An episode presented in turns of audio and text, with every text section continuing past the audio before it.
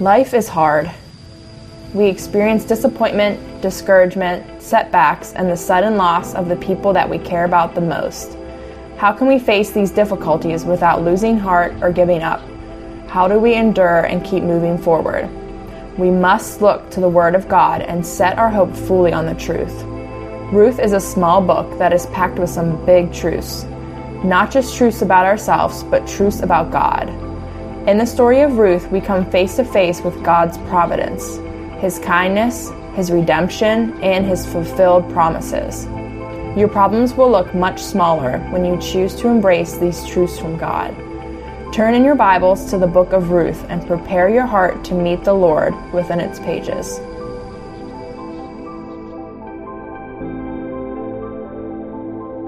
Well, as you turn to the book of Ruth, I want you to turn to someone around you and share two things.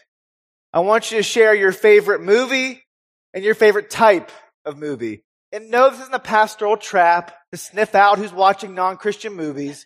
You don't have to say the Ten Commandments or Charlton Heston, God's Not Dead, 17, or Fireproof. Just be open and honest with your sharing, okay? Take 15 seconds to share that with someone. All right. All right, movie fans, let's calm down. Let's calm down, okay? Maybe you learned something very surprising about someone next to you. You know, I'm a huge fan of mystery, crime, and action movies. I like other types of movies as well, but these are the types of movies that I'm drawn to. I like highly choreographed fight scenes, fast-paced car chases, and plot twists that I didn't see coming. My favorite movie hasn't changed in over 25 years. I actually have a poster of this movie in my office at home. I actually have it on the screen behind me as well. Indiana Jones and the Raiders of the Lost Ark. Who else shares this favorite with me? Wow. I might end this sermon a bit early or preach even longer. I'm not really sure. You know, my wife Kate and I are very similar in a lot of key ways, but we are very dissimilar in one way in particular, and that's our entertainment taste. Kate tunes out during action scenes. I think they're so exciting. And I look over to her and she's just texting on her phone. She thinks they're incredibly boring. Her favorite movie is P.S. I Love You, which is very different than my favorite movie. Wouldn't you say? It is a challenging game of relational Tetris to find a movie that crosses over on the Venn diagram of our shared taste. You know, on particular date nights, we'll let the other person pick a movie that they want to watch, even if it's not something that lines up with something we both like. But sometimes she'll just be like, you know what, just watch whatever you want to watch. And she'll fall asleep on the couch. And sometimes I'll just say, you know what, why don't you watch what you want to watch? And I'll put headphones in and read a book on the couch while she watches a chick flick romantic comedy that I'm not really interested in.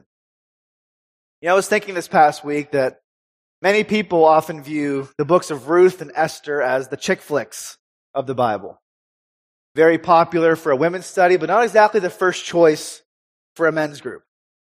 You know, sadly, many pass over Ruth in their Bibles because at a first glance, it just seems like a straightforward love story. But it is so much more than that. First and foremost, the book of Ruth is the Word of God. And that should be more than enough justification to study it, right? This book is for every single believer, whether you are a woman or a man. And over the past month, as I've been studying Ruth, it's quickly become one of my favorite books in the entire Old Testament. So guys in the room, tune in instead of tuning out. Ruth is not something to be skipped over, because if you do, you will miss out on so much blessing, knowledge, and insight. And secondly, I want to make it abundantly clear that the main character of Ruth is not Ruth. It's not even Naomi, who we'll meet in a few minutes. It's not Boaz, who we'll discover next week. The main character of Ruth is God. He is the central figure. God is the major point of Ruth. I really don't want you to walk away from this series thinking, wow, what a nice and interesting story. What a major fail that would be. Instead, I want you to walk away thinking, wow, what a great and awesome God that I serve. In Ruth, we see the divine hand of God at work in the smallest and most mundane details of life. We see God furthering His plan of redemption by securing the family line that his son, Jesus Christ, would come out of at the perfectly planned time in history. In Ruth, God's providence is on display. Now you may be wondering, what exactly is providence? Well, I'm so glad you asked. I have a definition for you. Providence is God's purposeful direction of human history, every single human life, and every single thing that he has created. Providence is God's purposeful direction of human history, every single human life, and every single thing that he has created. God's providence is very similar to a father directing his young son through a bustling crowd at a sporting event. The boy is walking with his own 2 feet. He's making choices as he goes along, but with a firm and guiding hand on his shoulder, this boy will only go where his father ultimately directs him. The book of Ruth gives us a snapshot of this sovereign God who is in complete control of this world and even our own individual lives.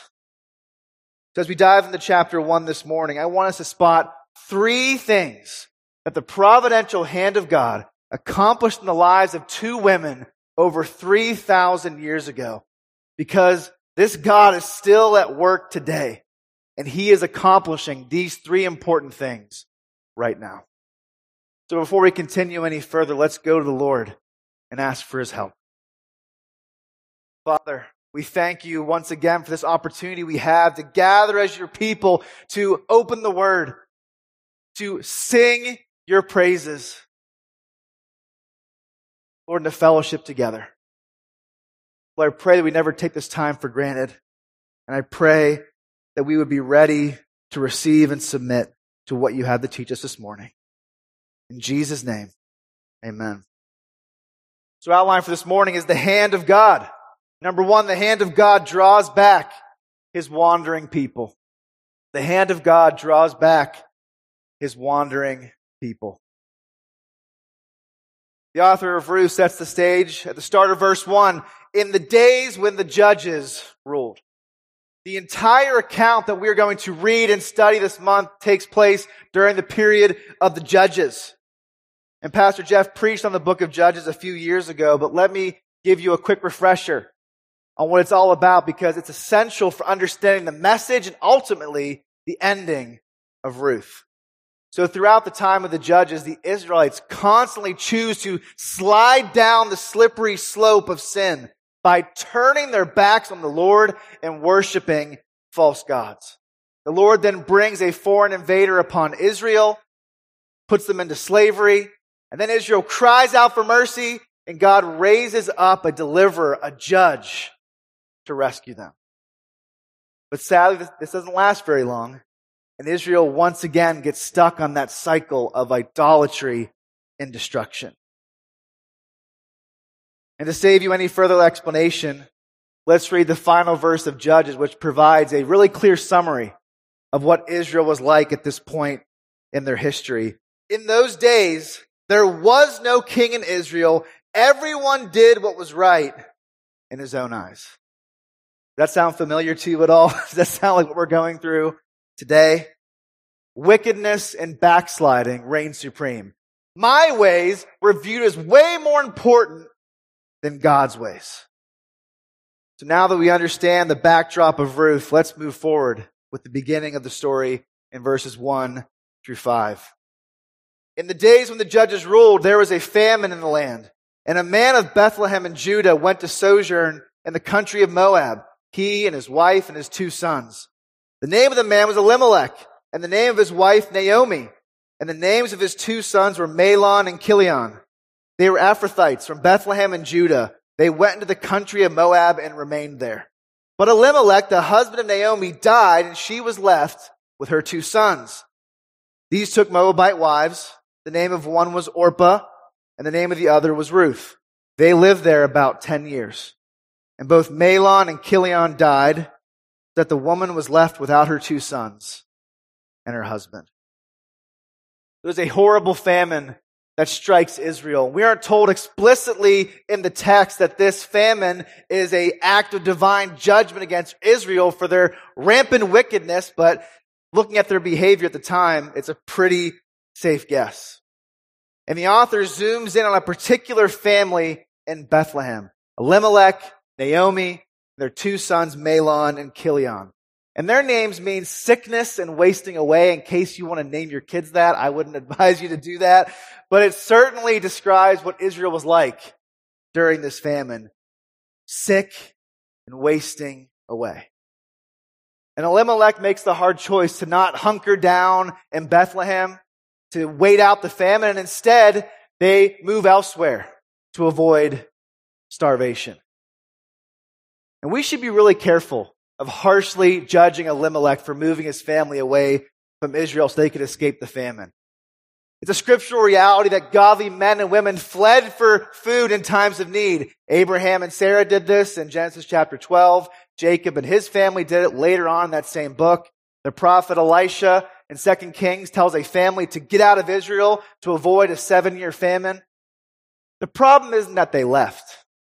The troubling aspects is where they chose to move and who Elimelech's sons chose to marry. This small family fled the kingdom of Moab, which had an extremely dark history with the nation of Israel. This nation started out of an incestuous relationship between Abraham's nephew Lot and his own daughter. The king of Moab once hired a man named Balaam to curse Israel, and they carried out vile practices such as child sacrifice before the false god Chemosh. This would be like, in modern day terms, moving your family into a casino hotel on the Las Vegas Strip, or setting up shop in the red light district of a major city across the globe. Not exactly the wisest of choices if you're trying to protect your family's purity. And we are told that Elimelech and his family worship false gods while they were in Moab, but we do know that once Elimelech died, his sons married Moabite wives who did worship these pagan gods. An Israelite marrying a Moabite was highly frowned upon in Old Testament law, and children of this kind of relationship were forbidden from the assembly of God's people for 10 generations. That's 400 years.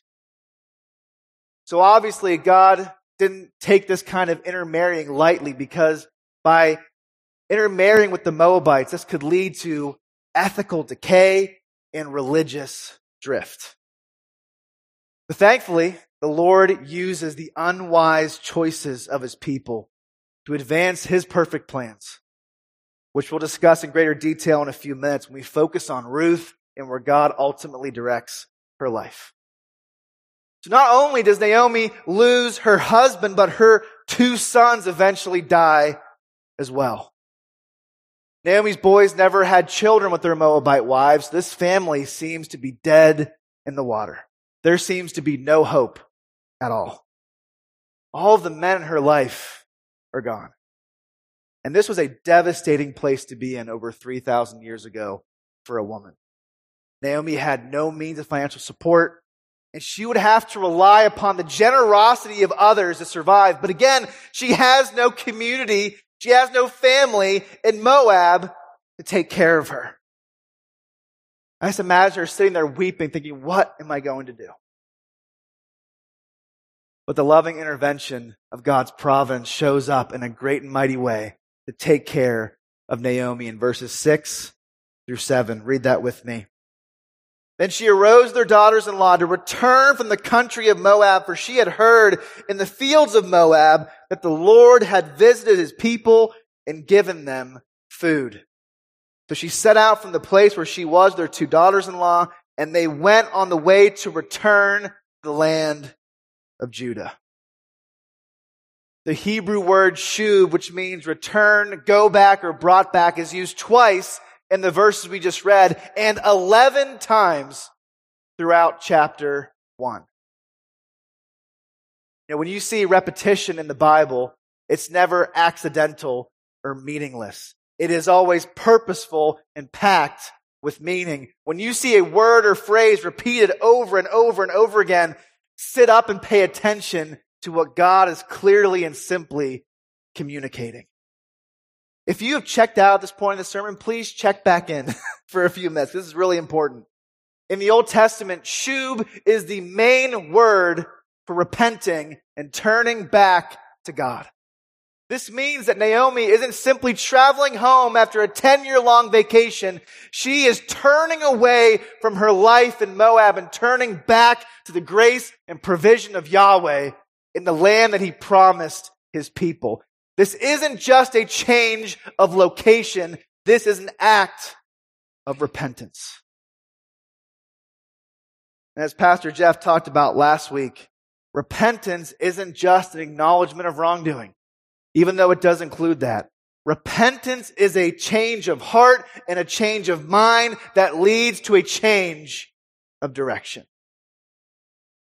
You know, as a father of a 4-year-old and a 2-year-old, I often call them to repentance daily, especially my son, whether it's saying something rude, bullying his little sister, or incessantly jumping on my stomach after dinner, which is his new favorite pastime, apparently. I don't know why. I daily call Sam to turn away from doing something that is wrong and to turn towards doing something that is right. Stop going in that direction. Start going in this direction. To turn from something, you also have to turn to something else. You can't just stop doing something that is sinful. You have to replace it with something that is godly. You can't just turn away from pornography without also turning towards a life of purity, where you do everything you can to guard your eyes and view women as precious souls and not sexual objects. You cannot turn away from laziness without also turning towards a life of selfless service that honors the Lord and blesses others. You cannot just turn away from being harsh with your wife without also turning towards being understanding with her and dying to yourself. You cannot turn away from being disrespectful to your husband without also turning towards a continual pattern of submission and encouragement. For the Christian, repentance isn't just a one-time deal at your conversion, but it is the daily posture and position of your life. Over 500 years ago, Martin Luther put it this way: when our Lord and Master Jesus Christ said, "Repent," he intended that the entire life of believers should be one of repentance. The New Testament constantly reminds us of the necessity of repentance. But there are no more sobering words about repentance than in Revelation chapter 2, verses 4 through 5, which Mike Wolski did a fantastic job preaching on at our last prayer service. Jesus says this to the Ephesian church: "But I have this against you, that you have abandoned the love you had at first. Remember, therefore, from where you have fallen, repent and do the works you did at first." These verses powerfully demonstrate that repentance involves your head, your heart, and your hands. Repentance is a total change of your thinking, is a total change of what you love, value, and prioritize. And finally, is a total change of how you behave and how you act. Last week, Pastor Jeff talked about our responsibility as believers to call those who are wandering away from the faith, those who are wandering away from the truth of God's word, to salvation in Jesus Christ. If we know and love someone in this church who has walked away and bailed on Jesus, we need to do whatever we can to call them back to the Lord. But this morning, I want to hit even closer to home and talk about you. I want to talk about your personal walk with the Lord. If you are a true born-again believer, you too can easily wander away from the Lord.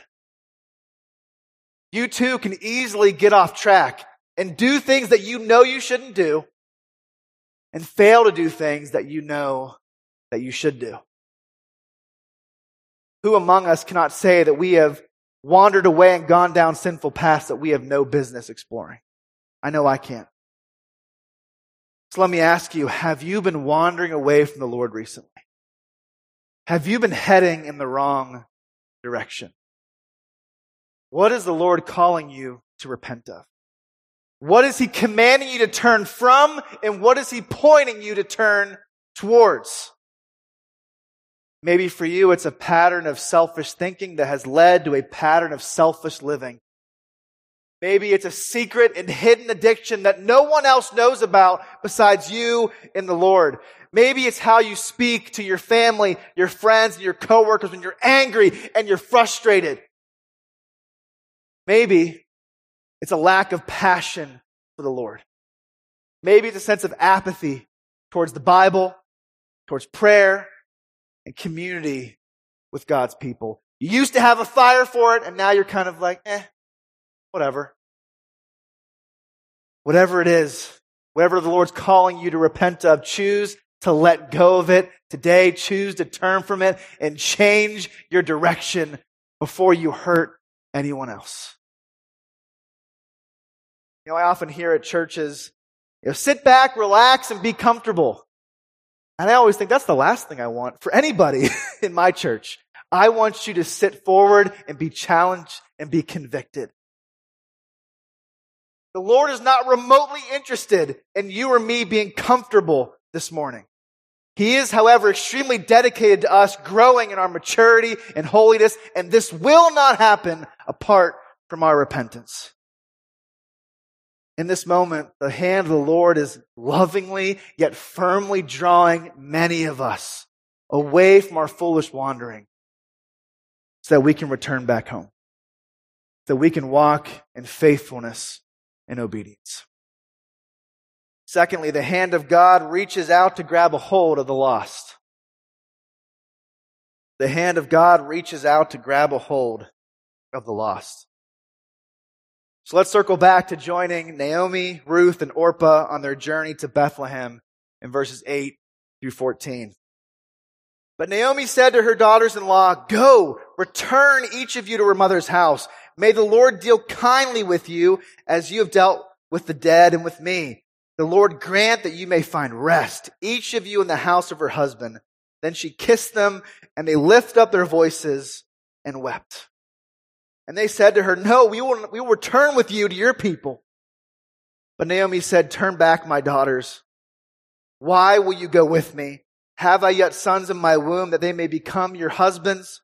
Turn back, my daughters, go your way, for I am too old to have a husband. If I should say I have hope, even if I should have a husband this night and should bear sons, would you therefore wait till they were grown? Would you therefore refrain from marrying? No, my daughters, for it is exceedingly bitter to me for your sake that the hand of the Lord has gone out against me."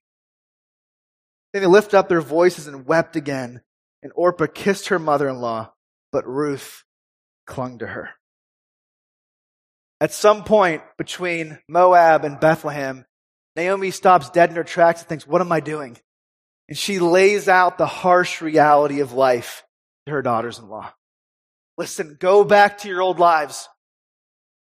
That way you have a better chance of finding a husband and getting married. You are better off without me. And Naomi gives us a glimpse of her inner struggle with the Lord in verse 13. "It is exceedingly bitter for me, for your sake, that the hand of the Lord has gone out against me." Even though Naomi has chosen to return back to Israel, she is doing so with very low expectations. She is obviously wrestling with all the horrible things that have happened to her. I just imagine her, I picture in my mind crying out to the Lord, "Why has this happened to me? What did I do to deserve this?" You know, we're not explicitly told in this passage why these tragedies fell upon Naomi and her family. It would be unwise for you or me to say that we definitively know beyond a shadow of a doubt that these tragedies were a result of their sin and their choice to go to Moab. But we do know, beyond a shadow of a doubt, that Naomi's hardships led to a God-ordained and glorious outcome for one of her daughters-in-law.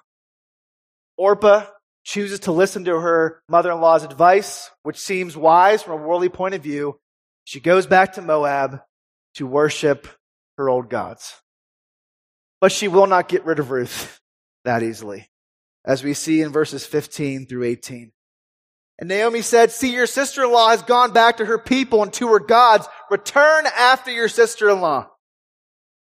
But Ruth said, "Do not urge me to leave you or to return from following you, for where you go, I will go, and where you lodge, I will lodge. Your people shall be my people, and your God, my God.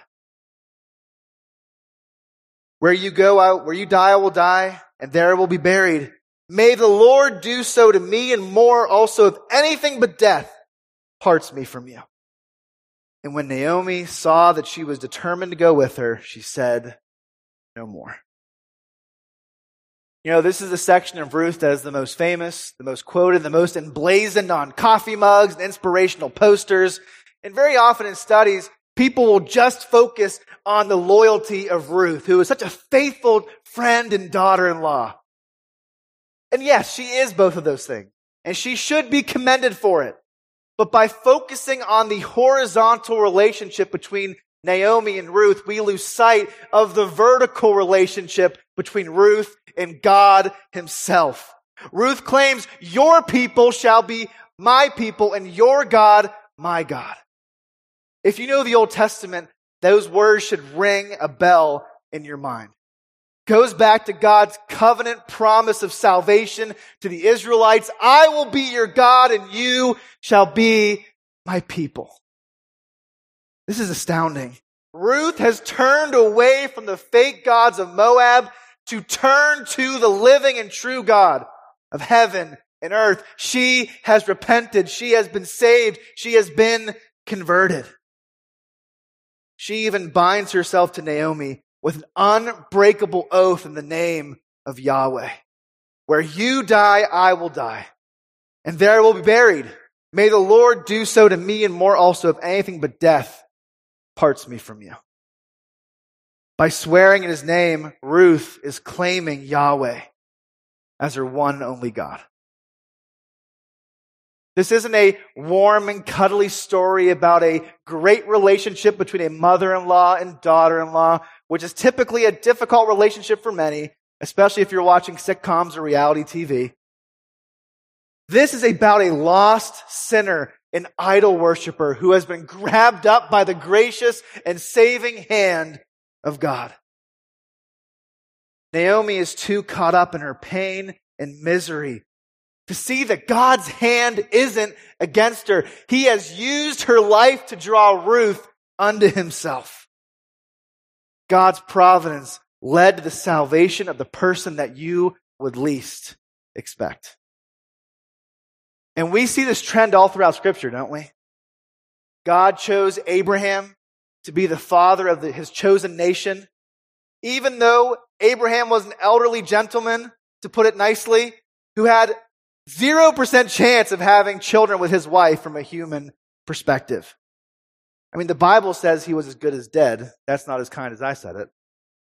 God chose Jacob to continue that family line, even though he was a sneaky and slimy liar who did not deserve this honor in the slightest.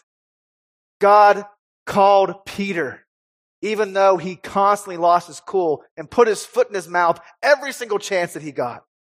God miraculously saved Saul and transformed him into Paul, despite his background of persecuting the church of Christ. Our God delights in saving sinners. He delights in setting his undeserved grace upon those who seem to be the farthest away from him. As we've already established, nothing happens by chance or by accident. We are all here this morning, every single one of us, by divine appointment. Maybe you're at Harvest this morning and the Lord drew you here so that you could be saved, as Ruth was all those years ago. Maybe you're not a Christian, and that's on purpose. You mean to not be a Christian. But you suddenly feel the crushing weight of your sin and the vacuum of emptiness in your own heart. Or maybe you've been here for months or even years, and you've done a great job of blending in and going through the motions. but you haven't placed your faith and trust in Jesus Christ and been transformed by the Holy Spirit, you can walk out of this building today fully forgiven, irreversibly transformed, and heaven-bound if you simply bow the knee to Jesus Christ as your Savior and your Lord. Paul gives us an awesome promise in Romans 10:9. If you confess with your mouth that Jesus is Lord and believe in your heart that God raised him from the dead, you will be saved. You will be saved. No ifs, ands, or buts. No scriptural loopholes or escape clauses. You will be saved. Or maybe the Lord drew you here so that you could be encouraged, that you wouldn't give up hope. You wouldn't give up praying for the salvation of a son, a daughter, parent, sibling, or a friend. Be encouraged that your God is mighty to save. We are told in Isaiah 59:1, surely the arm of the Lord is not too short to save. Do you believe that?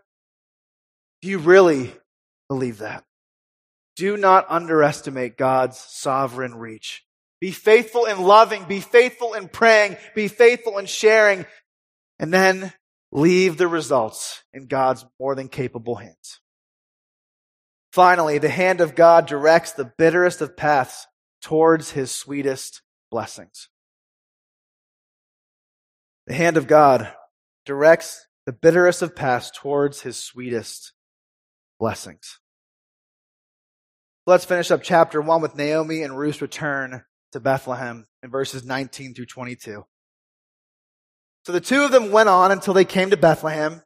And when they came to Bethlehem, the whole town was stirred because of them. And the women said, "Is this Naomi?"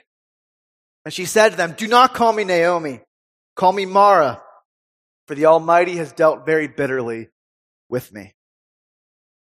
I went away full, and the Lord has brought me back empty. Why call me Naomi when the Lord has testified against me and the Almighty has brought calamity upon me?" So Naomi returned, and Ruth the Moabite, her daughter-in-law, with her, who returned from the country of Moab. And they came to Bethlehem at the beginning of barley harvest. This homecoming causes quite the stir and causes a lot of questions. Naomi seems so different to her people. And Naomi gives them this really straightforward instruction. Do not call me Naomi, call me Mara. Because Naomi means pleasant and sweet, and Mara means bitter. Naomi's like, why would you call me Naomi? I don't feel that way anymore. I feel bitter. Once again, we see that Naomi is in the dark pit of despair. She feels empty and trapped. Have you ever felt that way before? Like life is just a series of gut punches that never seem to let up. Like the deck is stacked against you and there is no intermission for your suffering in sight. Do you feel like that right now? Do you feel numb and trapped on a bitter path that seems to be leading nowhere good? You know, 12 years ago, I experienced a really discouraging setback on my ministry journey. I was lied about by someone I respected and suddenly pushed out of a church internship that I really cared about. And to be honest, for a period of time, I was kind of shell-shocked and just really jaded about ministry in general. I felt the calling of God upon my life to enter into pastoral ministry, but it felt like God had left me on this path and just abandoned me to figure it out on my own. But this bitter path led to one of the sweetest blessings of my life, Harvest Bible Chapel. Hopefully I can get through this without crying too much.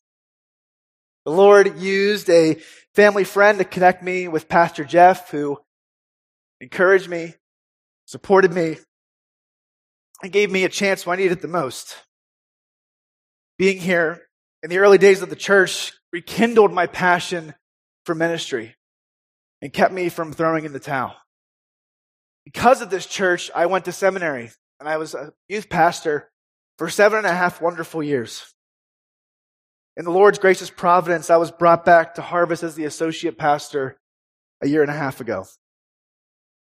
You know, I wouldn't be standing here this morning preaching this sermon to you apart from walking a painful path that turned into inexpressible joy.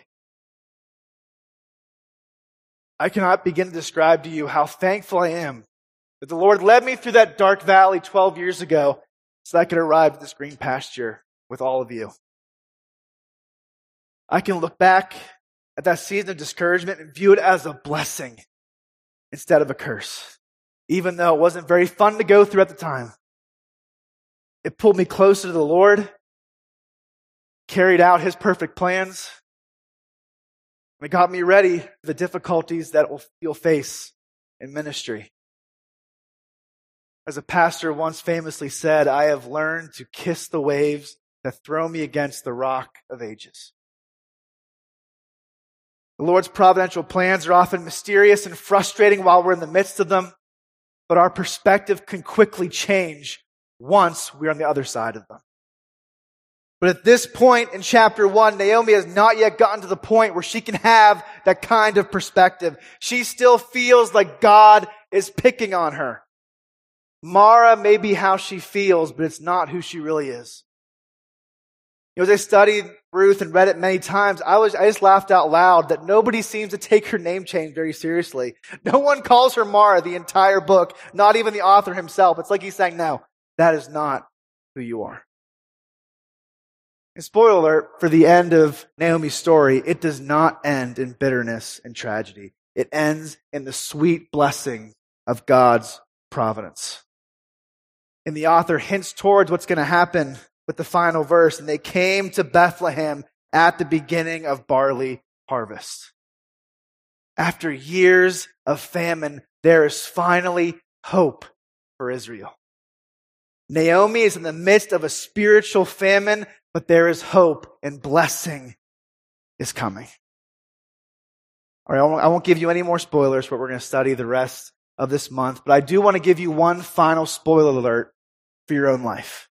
If you know and love Jesus, your story will not ultimately end in bitterness or tragedy either.